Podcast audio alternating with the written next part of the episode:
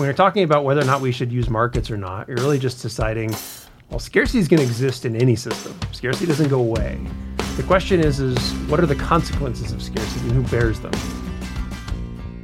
This is a new angle, and I'm your host, Justin Angle, marketing professor at the University of Montana. This podcast is my chance to speak with cool people doing awesome things in and around the great state of Montana. We are proudly underwritten by First Security Bank and Blackfoot. Okay, so we're back with Bryce. Bryce Ward, you came back again. We're keeping this going. Third time is the charm. Hopefully Third this time is the we charm. really deliver something. And now we have big news. We're going to break news right here. We have a name for the series. As promised, it is Incentives and Instincts. Uh, Bryce, how do you feel about that name? I like it. Yeah. have A logo too. It's very fancy. We have a logo. Yep. Uh, super fancy. We do things right here at a new angle slash incentive instincts. That's the, yeah, the sub branding thing. We got to work on the brand family, but we have a name. So agreed. Anyway, this is timely. So we, uh, when we dropped our last episode, which was sort of our reflection on the future of work and what we learned from Scott Latham and Michael Punk and others, uh, ironically, uh, a study by the St. Louis Fed came out the day we released our episode, suggesting that the paybacks or the returns to higher education might not be as high as as as what we presented in our uh, in our conversation and what what research has shown historically. Bryce, you want to comment on that study and the article in the Atlantic, and because we got some listener comments about that. So let's be very specific. So Yes. what it shows is that the wealth premium Right. has dropped. The income premium is still there. Uh, the issue is that, particularly if you were born after 1980, uh, if you are a college graduate at this age, which is still pretty young, they aren't accumulating wealth at the same rate as people who were, say, 30s in previous generations, previous cohorts. Right, so that distinction is important. They are making the same income premium, but the wealth Slightly less, but it's still large. It's like 50%. Sure, it's you know, it's yeah. close to the same, eh, but the wealth they're accumulating is not the same, and that adjusts for just time, right? It's not just comparing younger people to older people. No, no. This is we're we're we're, we're fixing your age. Sure. And we're saying, and and essentially, there's a big there's a initial break that occurs with people born after 1960. So basically, boomers versus X's and millennials. Mm-hmm. Because X's have also done more poorly relative to the past. Right. Just overall, setting aside the college premium, just overall, Mm-hmm. the Great Recession was very bad for X's and millennials.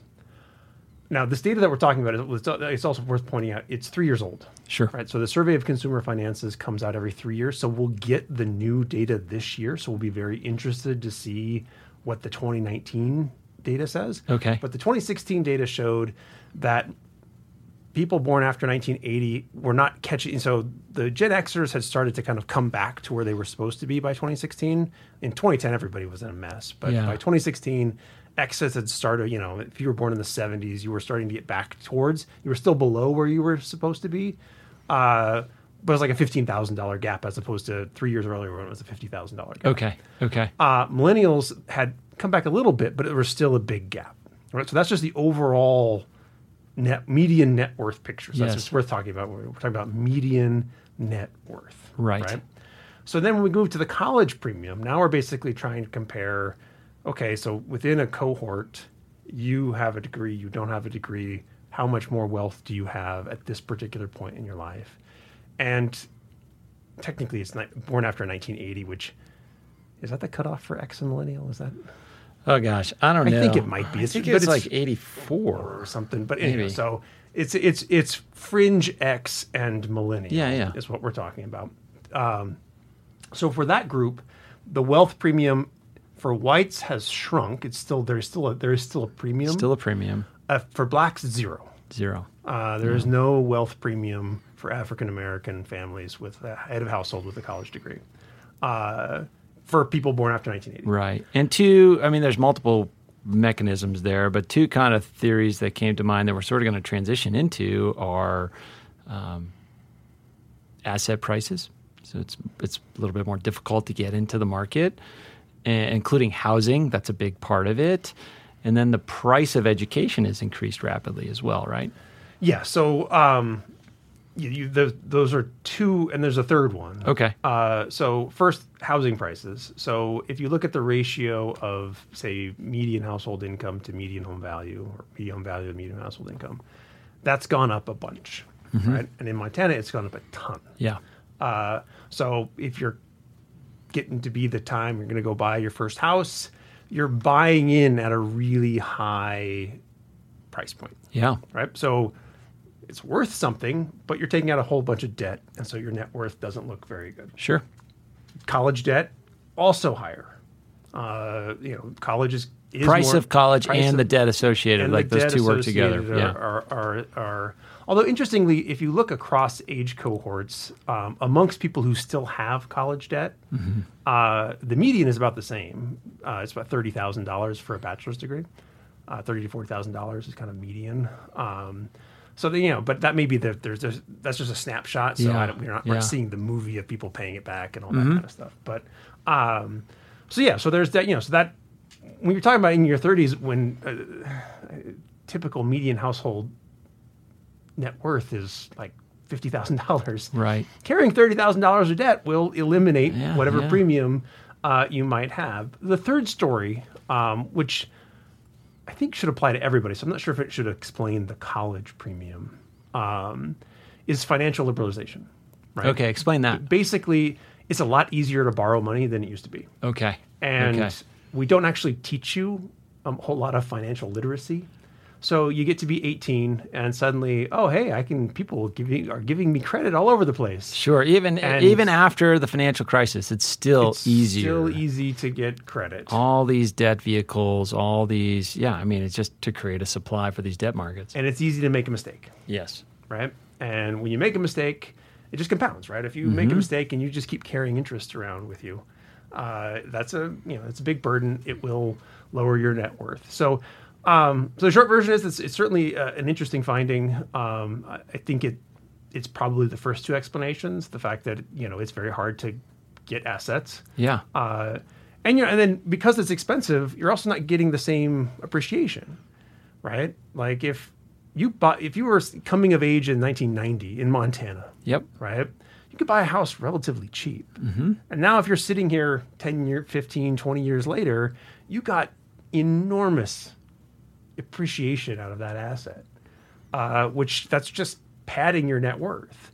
Whereas if you're buying now and housing price appreciation this decade in a lot of markets has been slower, uh, particularly if you're smoothing through the Great Recession. Right. Uh, so you know, so if you came of age and you bought your house in 2007, you know the the total appreciation of your house over that 10 year period, in some markets has been hot, Right. But in a lot of markets has been certainly lower than what was happening before, and so yeah, it's it's harder to accumulate that net worth at a young age. Um, like I said, I'm very cur- I don't I don't know exactly when the 2019 Su- Survey of Consumer Finances gets released, but it'll be very interesting to see somebody come back and revisit that with an additional three years to see if we've gotten ourselves back on track at all, Yeah, or if we yeah. continue to be. I'm sure there's still going to be a lag, right? It's it's hard to imagine it going away, given that housing prices are still high and college debt remains college debt. But uh, hopefully, uh, you know, as they've aged just a little bit, then we'll see some catch up. So, an open question in many ways, and one that we'll be paying attention to. It's squarely in the middle of the sorts of things we'll, we're going to be talking about here. And within that, you know, I think this this dovetails nicely for our planned topic of conversation today, and that is, you know, material security or insecurity in many ways. And in, in a lot of ways, that's kind of the upshot from this future work conversation is are people going to be able to provide for their needs? Are they going to be able to save for their dreams and invest in their families and do all these things? Um, let's let's let's break this down a little bit. I mean, what are we talking about when we're talking about material security? What are, how does an, an economist kind of conceptualize that? Well, at the simple version, it's do I have enough resources to provide me with options? Okay. right? That's you know, it's the Yeah. easiest way to think Yeah. about it is you can think of it as kind of the, the freedom or power to make choices because I'm not constrained by the fact that the bills come due next month And Mm-hmm. if I don't do everything I can to make money, I won't be able to pay all those bills, right? Right, that is right. material insecurity. Yep. Right. Um, and so, you know, it basically it's there's components to it. You know, there's obviously there's the wealth component, right? Mm-hmm. If I have more stuff in the bank, I've got a cushion. You've got options. But there's the, the flow of income, there's the volatility of income, and then there's consumption. And in terms of there's I guess fixed consumption that you've already kind of committed to your mortgage or your student loan payment or whatever it is Uh-huh. Yeah. that you can't really get around that easily. And then there's discretionary spending around that where, you know, I can choose to spend this money or not. But all of that stuff combined that leaves me in my my position of security depending on what my consumption needs are, how much income I have, and how much in the bank I have. Uh, and we can define income broadly. It's not just your job. It's also uh, family transfers, government transfers, Sure, capital sure. income, you know, all that stuff. And this kind of all wraps in. I mean, we're in we're in an election year. We're hot in the primary season right now. So, and this notion of the middle class is is this contested soundbite. You know, what is it? Who are the middle class? Is it shrinking? Is it growing? Uh, How are they doing relative to other classes, et cetera? But there is this kind of broad notion that it, it- it feels a little bit harder to get ahead for the people in the middle, and that's sort of qualitative, right? Um, let's break that down. I mean, you've got things like productivity, you've got things like wages. Are, are wages growing? What's productivity doing? How do those two relate? Are costs of living increasing? All these sort of di- dimensions that lead to ultimately feeling if you're materially secure or insecure. Hold on for that. There's just one more fact I want to kind of throw Okay, in there. I missed right? something. Like, no, I just was thinking about, I defined it conceptually, but I didn't give you any data on how secure we are. Right. Right? Yeah. What's Um, baseline? So, uh, right now, most people say they're doing okay. Yeah. Right? Like, so if you ask. That's a self-report survey. yeah, you ask self-report people. survey, you can say, okay, you know, thinking about your financial situation, Mm-hmm. not anything else in your life, just your finances. Yeah, how are you doing right now? And you basically give people up there, and I'm not getting by, I'm barely getting by, I'm doing okay, or I'm comfortable. Yeah. Yeah. Right? And three quarters of people say they're doing okay or they're comfortable. And Any self-report bias in that? Like, is there a bias to over to over-report your standing?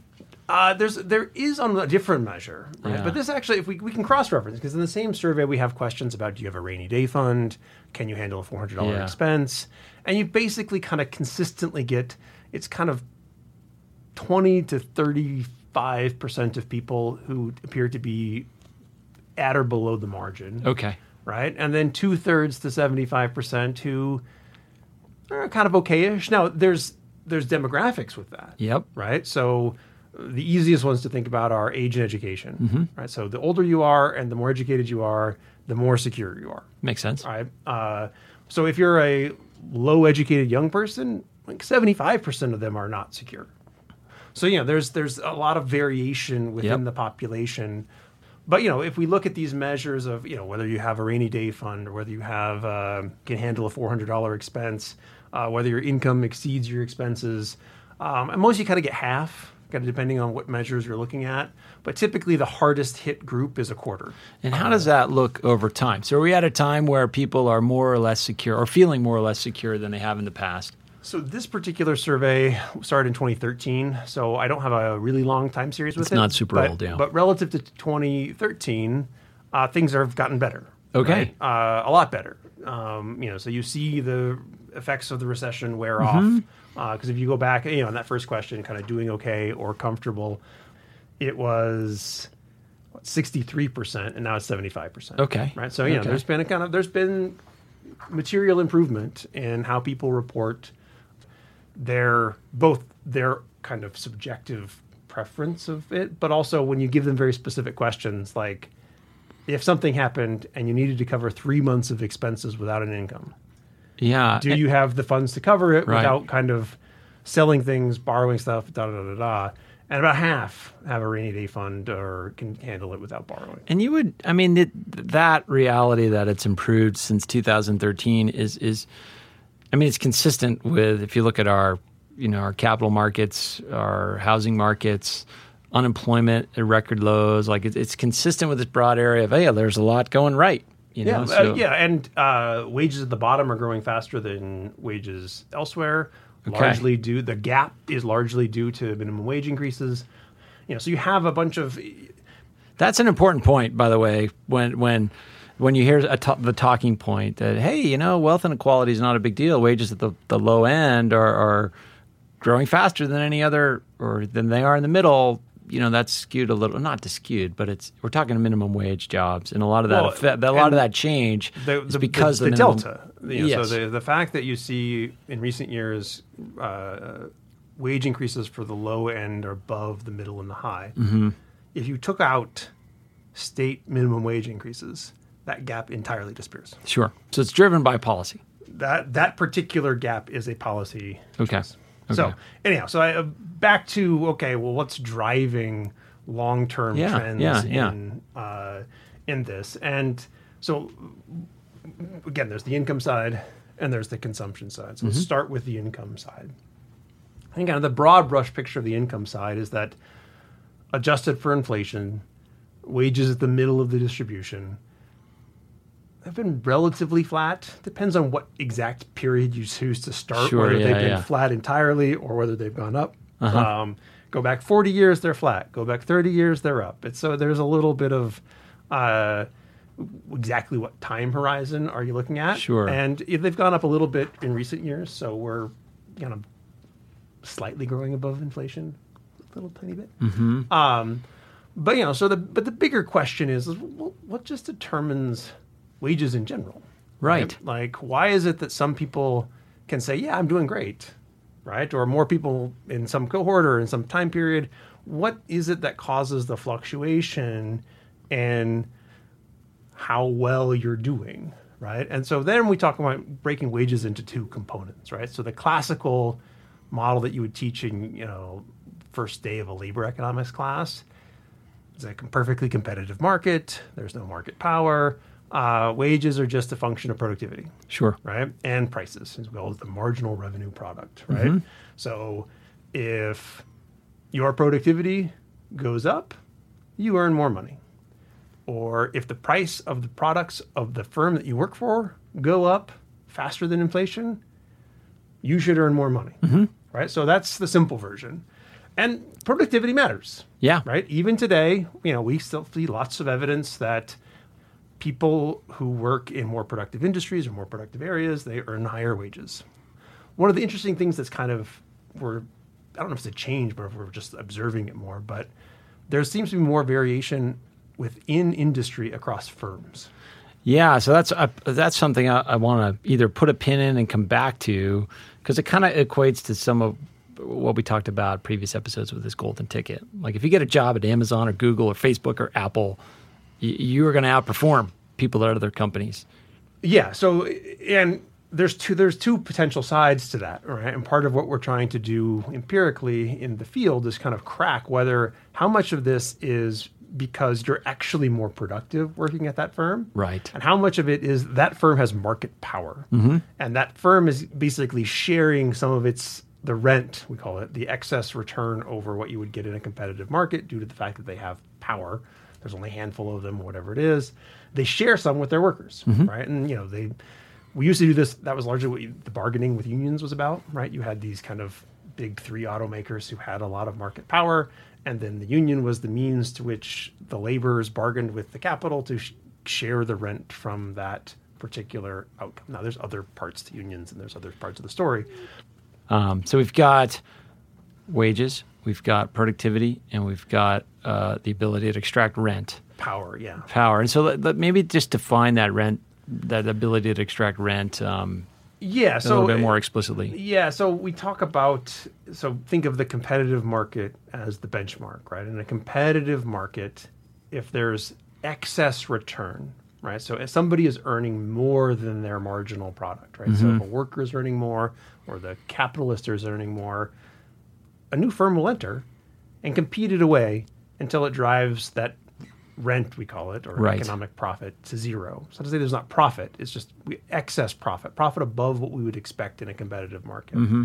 So if there if that's not happening, if there is rent, well now that's another source of potential wages uh, or income for workers. Sure, all kinds of things it could could mean. So yeah, so if there's if there's if there's rent to share, so you know, so that's the other compa- you know, so the, broadly we have these two components to your earnings.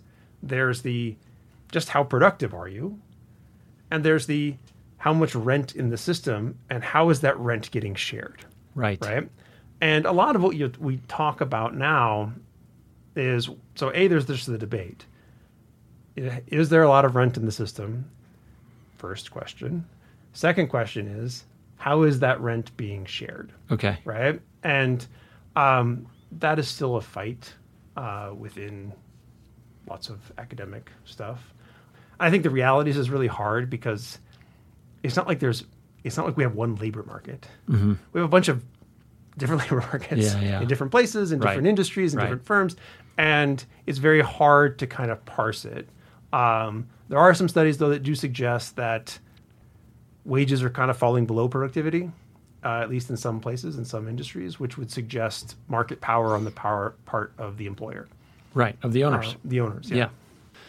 Okay, so let's sort of we, we we've sort of specked out the, the components of income and, and drivers of wealth in these dynamics. How are they sort of operating right now? Again, it's hard to talk broadly Yeah. because what's happening in healthcare is different than what's happening in tech and what's different than what's happening in manufacturing and in difference was you know there's kind of very different stories. But in broad brush terms um, part of what we why this links to the future of work right is the, the two biggest trends are globalization which changes who you compete with Right. right? Uh, both as a firm and a worker. Uh, but we certainly have an accumulating body of evidence that when we allowed China into the World Trade Organization, it was a change in the nature of the effects of trade on workers, Okay. which is, I guess, not surprising when you bring a billion people into the labor market. Uh, At, at, know, a, at a comparatively at very low cost. Very low cost. Yeah. Um, You know, because we when I was in graduate school before that happened, I guess that happened while I was in graduate school, but I took trade before it happened.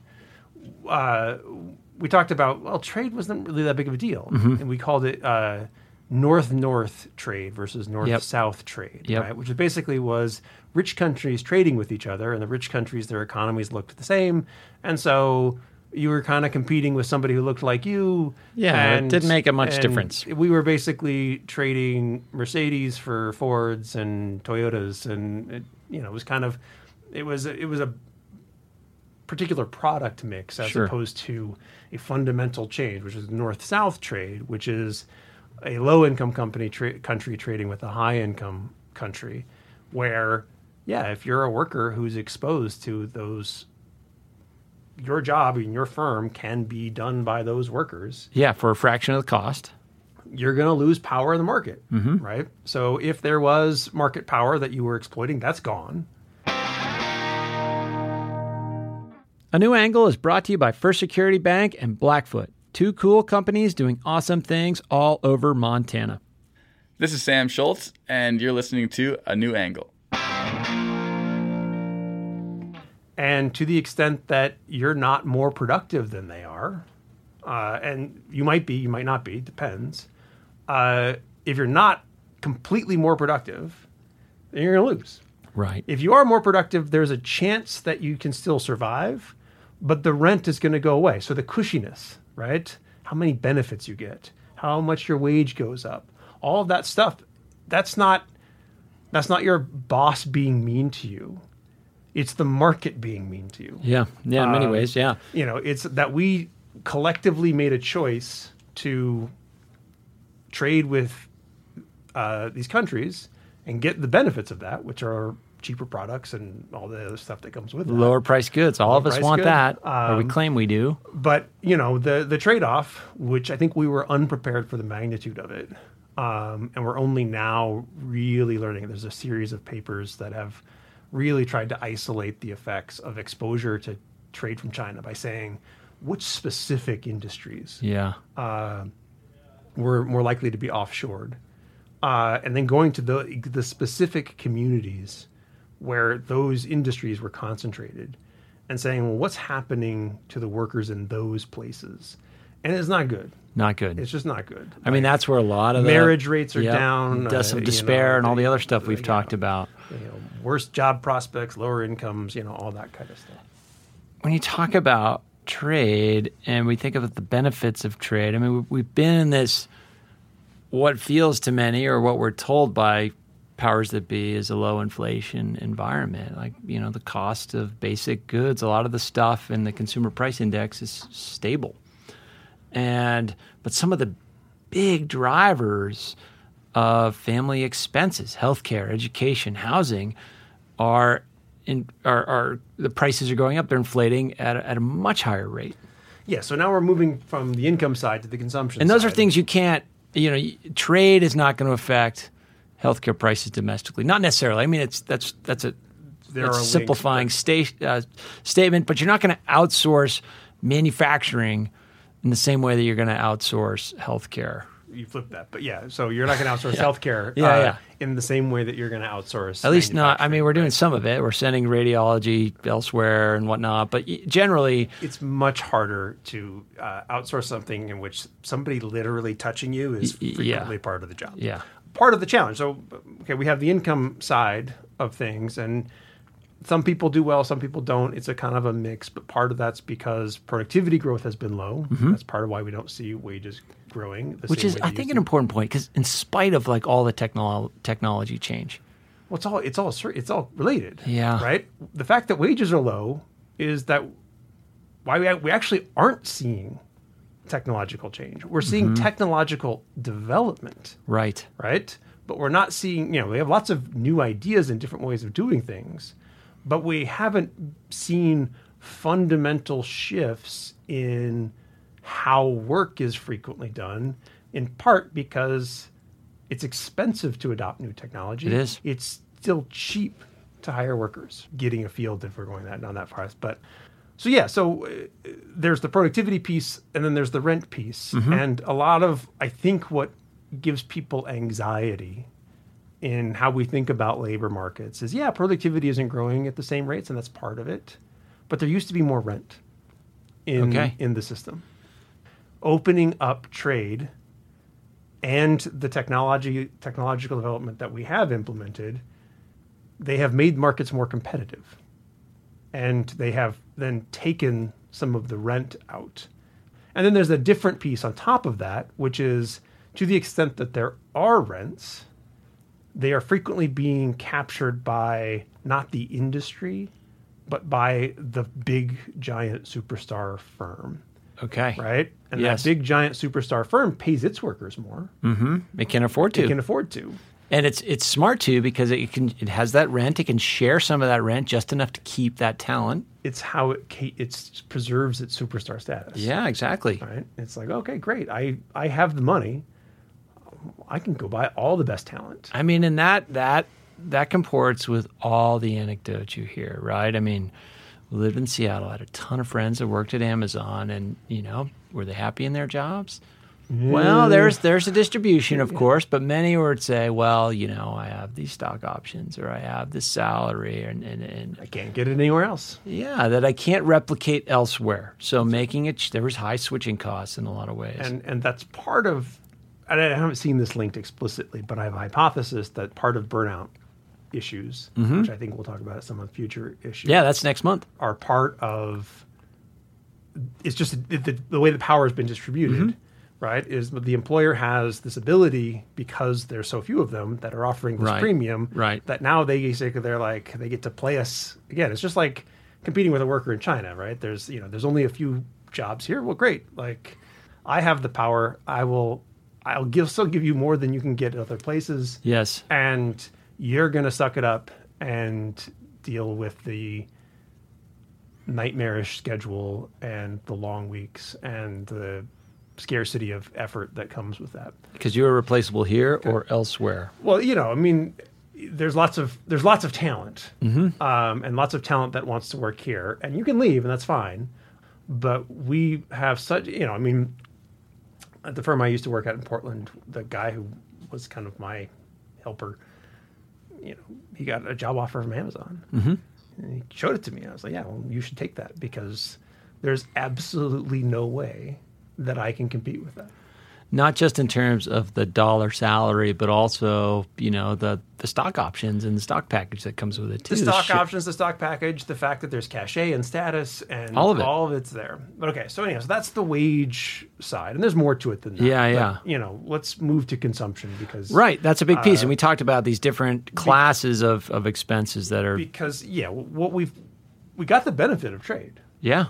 You know, consumer products are cheap. We got cheap plastic stuff, Right. Tons of it. you know, cheap electronic stuff, cheap plastic stuff, Mm-hmm. um, Lots of iPhones. uh, some cheaper food too. Um, Yeah. there's there's lots of stuff that we now get to enjoy more of, or at least have lower costs for. The problem is that those cost decreases have been balanced by the cost increases in the things that are really potentially the ones that we you know, coming full circle back to net worth. yeah, They're big ticket stuff sure. Your health cares, your education, and your housing. and your housing. and you know collectively those consume a now a giant share of a typical household's income and it's actually interesting you know somebody some question some survey somebody did at some point basically asked well, what are you worried about Yeah, right what is it that you worried about and you basically could kind of as you move up the income distribution you basically move through these these things so if you're at the bottom you worry about everything Yep. i'm worried about everything right after that housing and healthcare become your big concerns after that it's education and after that it's retirement Mm-hmm. right so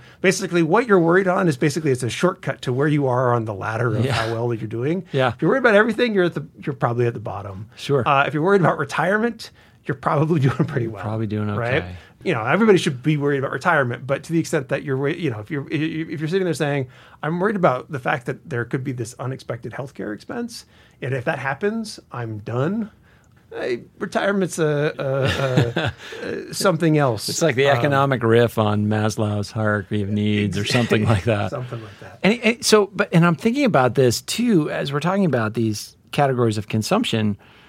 Like a lot of like education, healthcare, housing, these things all roll up into wealth in multiple ways. I mean, more education, more wealth, healthier, more, More wealth, less expenses associated with your health, all these things. Yeah, no, I mean they just come they compound, right? Yeah. And it's why and it's why you know it's it's why so much of what we talk about on if we're not talking about jobs, Yeah.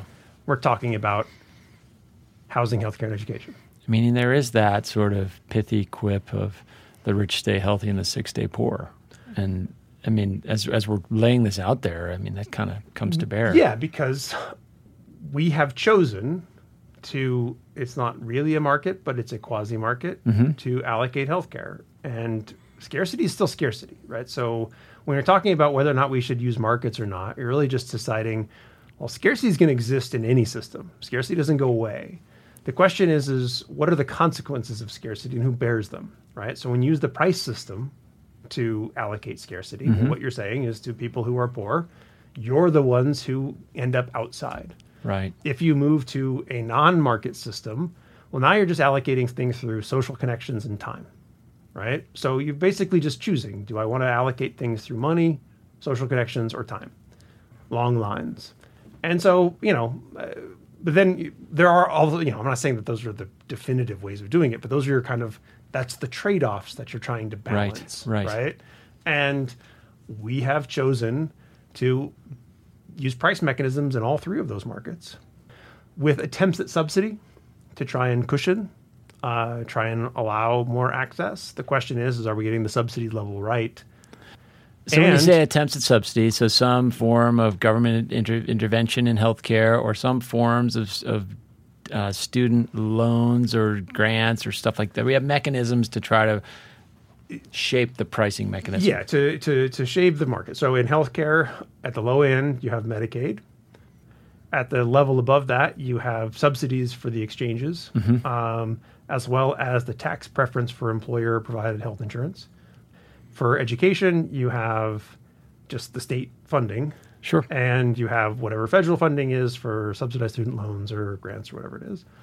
In housing, uh, that's where we do probably the least. You know, there are housing vouchers and affordable housing type stuff. But in terms of you know the size of the program, you know the biggest thing that exists in housing is the mortgage interest deduction, and You have know, to be in the game to you have get to that. be in the game to get that. In fact, it probably works to raise the price of housing as opposed to decrease the price of housing. So, but so you know, in, in all three of these areas, the question is, is well, what do we want to do? So, why are prices high? You know, what's happening with both supply and demand and power? And can we do anything either by intervening at the market mechanism level or intervening kind of, I guess I'll call it aftermarket with the subsidy of some sort Okay. To mute it? And, you know, those are the debates that we have constantly. That's what we're having mm-hmm. because, yeah, these are what drive expenses. Yeah, it's not exclusively, you know, but what is it? It's like 17% of the average household's income, disposable income, goes to housing. I, almost the exact same percentage now goes to healthcare.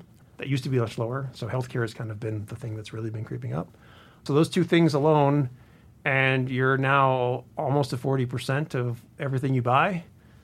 Toss education in, um, and you know Yeah. you're You're getting close to all of it. you're getting close to half and you still got to eat and uh, all that kind of stuff and so yeah so that's when we talk about material insecurity the fact that these things which you just pointed out education healthcare and housing are vital to security right so healthcare so housing is a necessity an mm-hmm. actual necessity healthcare is certainly something close to a necessity at some level. Or at, at- well, at some level, it is a necessity. At other levels, it's pretty nice to have as Right, an right. investment in your health and your ability to earn.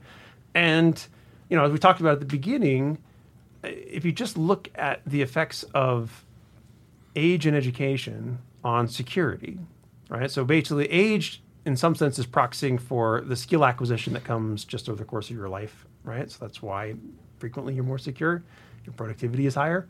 And education also is a way of acquiring skills and productivity.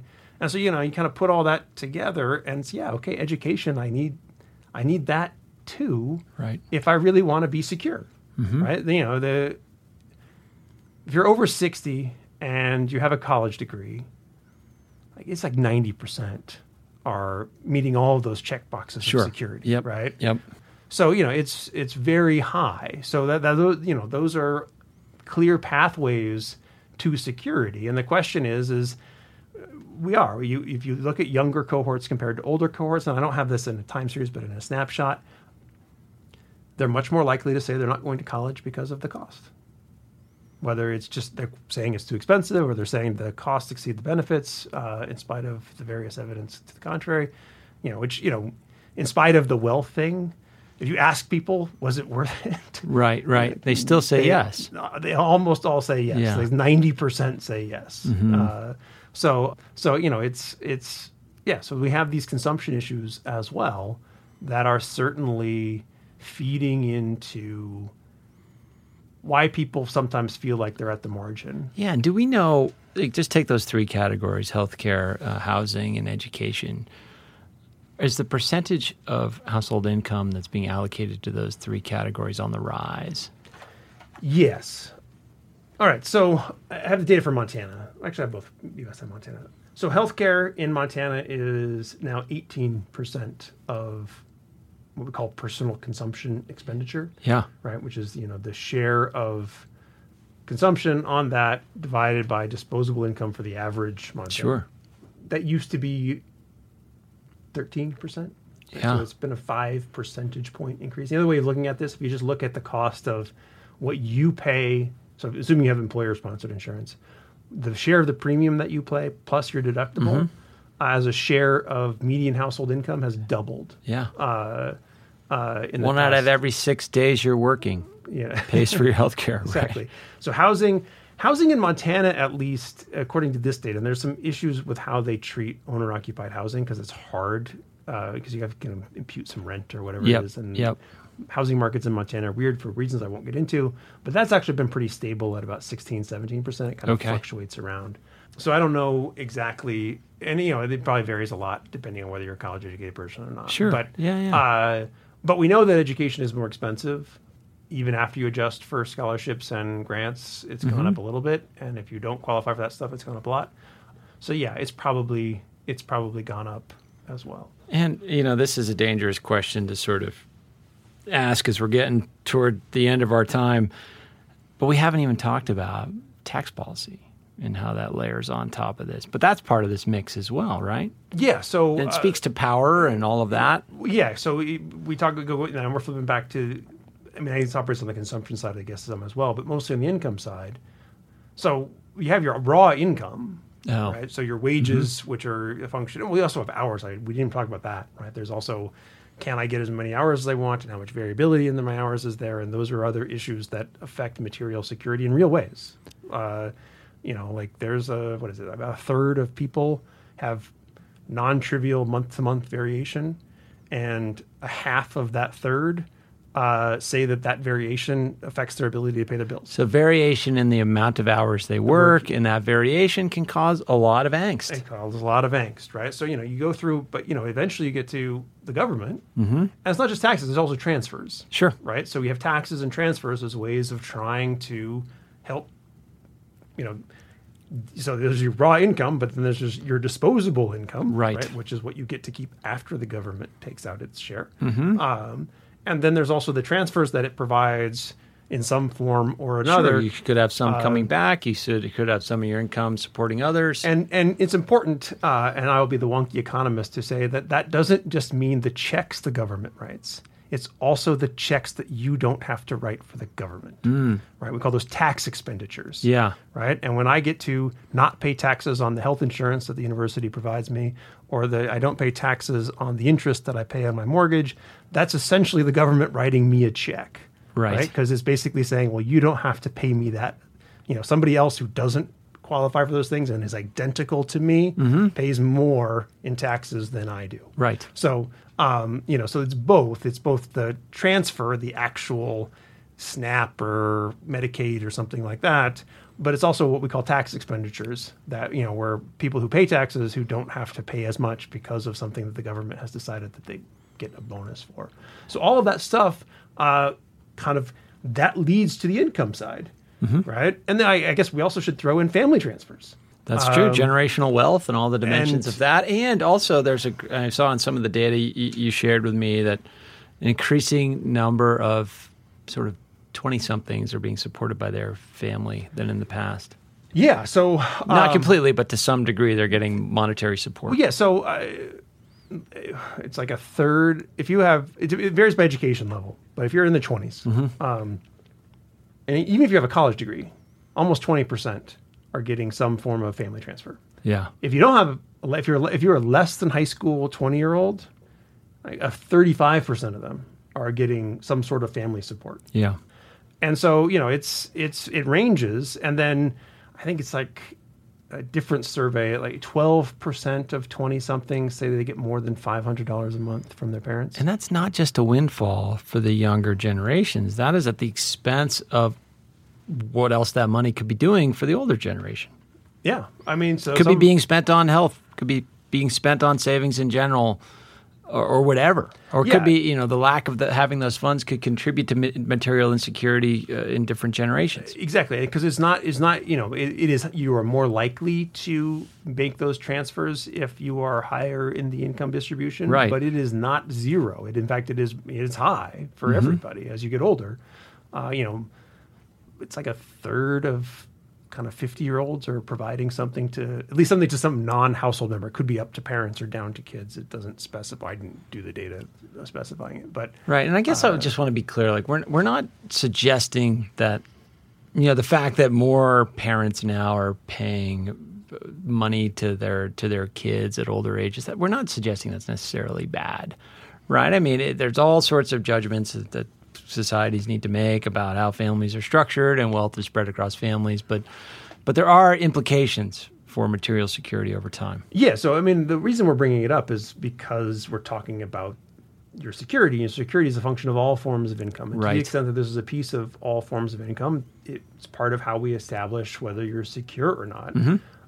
I would say it's actually optimal uh, to transfer money to if you're if you're a parent and you're going to transfer money to a kid, right? Doing it when they're 20 or 30 is much better than transferring it to them after you die when they're 70. Yeah, Uh, absolutely. you know, from just a pure material security standpoint, we know that as you get older, Mm-hmm. you're going to find more security. It's just on average, that's what happens. Yeah. Right. So to to take and transfer to somebody who's 70 and already secure whatever bequest you're going to leave them, Mm-hmm. uh, you know, yeah. Trust me, I, I would have rather gotten money when I was 25 uh, than I will even yeah, now. you, you can put it to work. you know, absolutely. you know, particularly when your kids are little or when you're getting ready to buy that first house. Like, yeah, there's a lot more from the kind of the marginal benefit to me from any money that a parent might transfer me.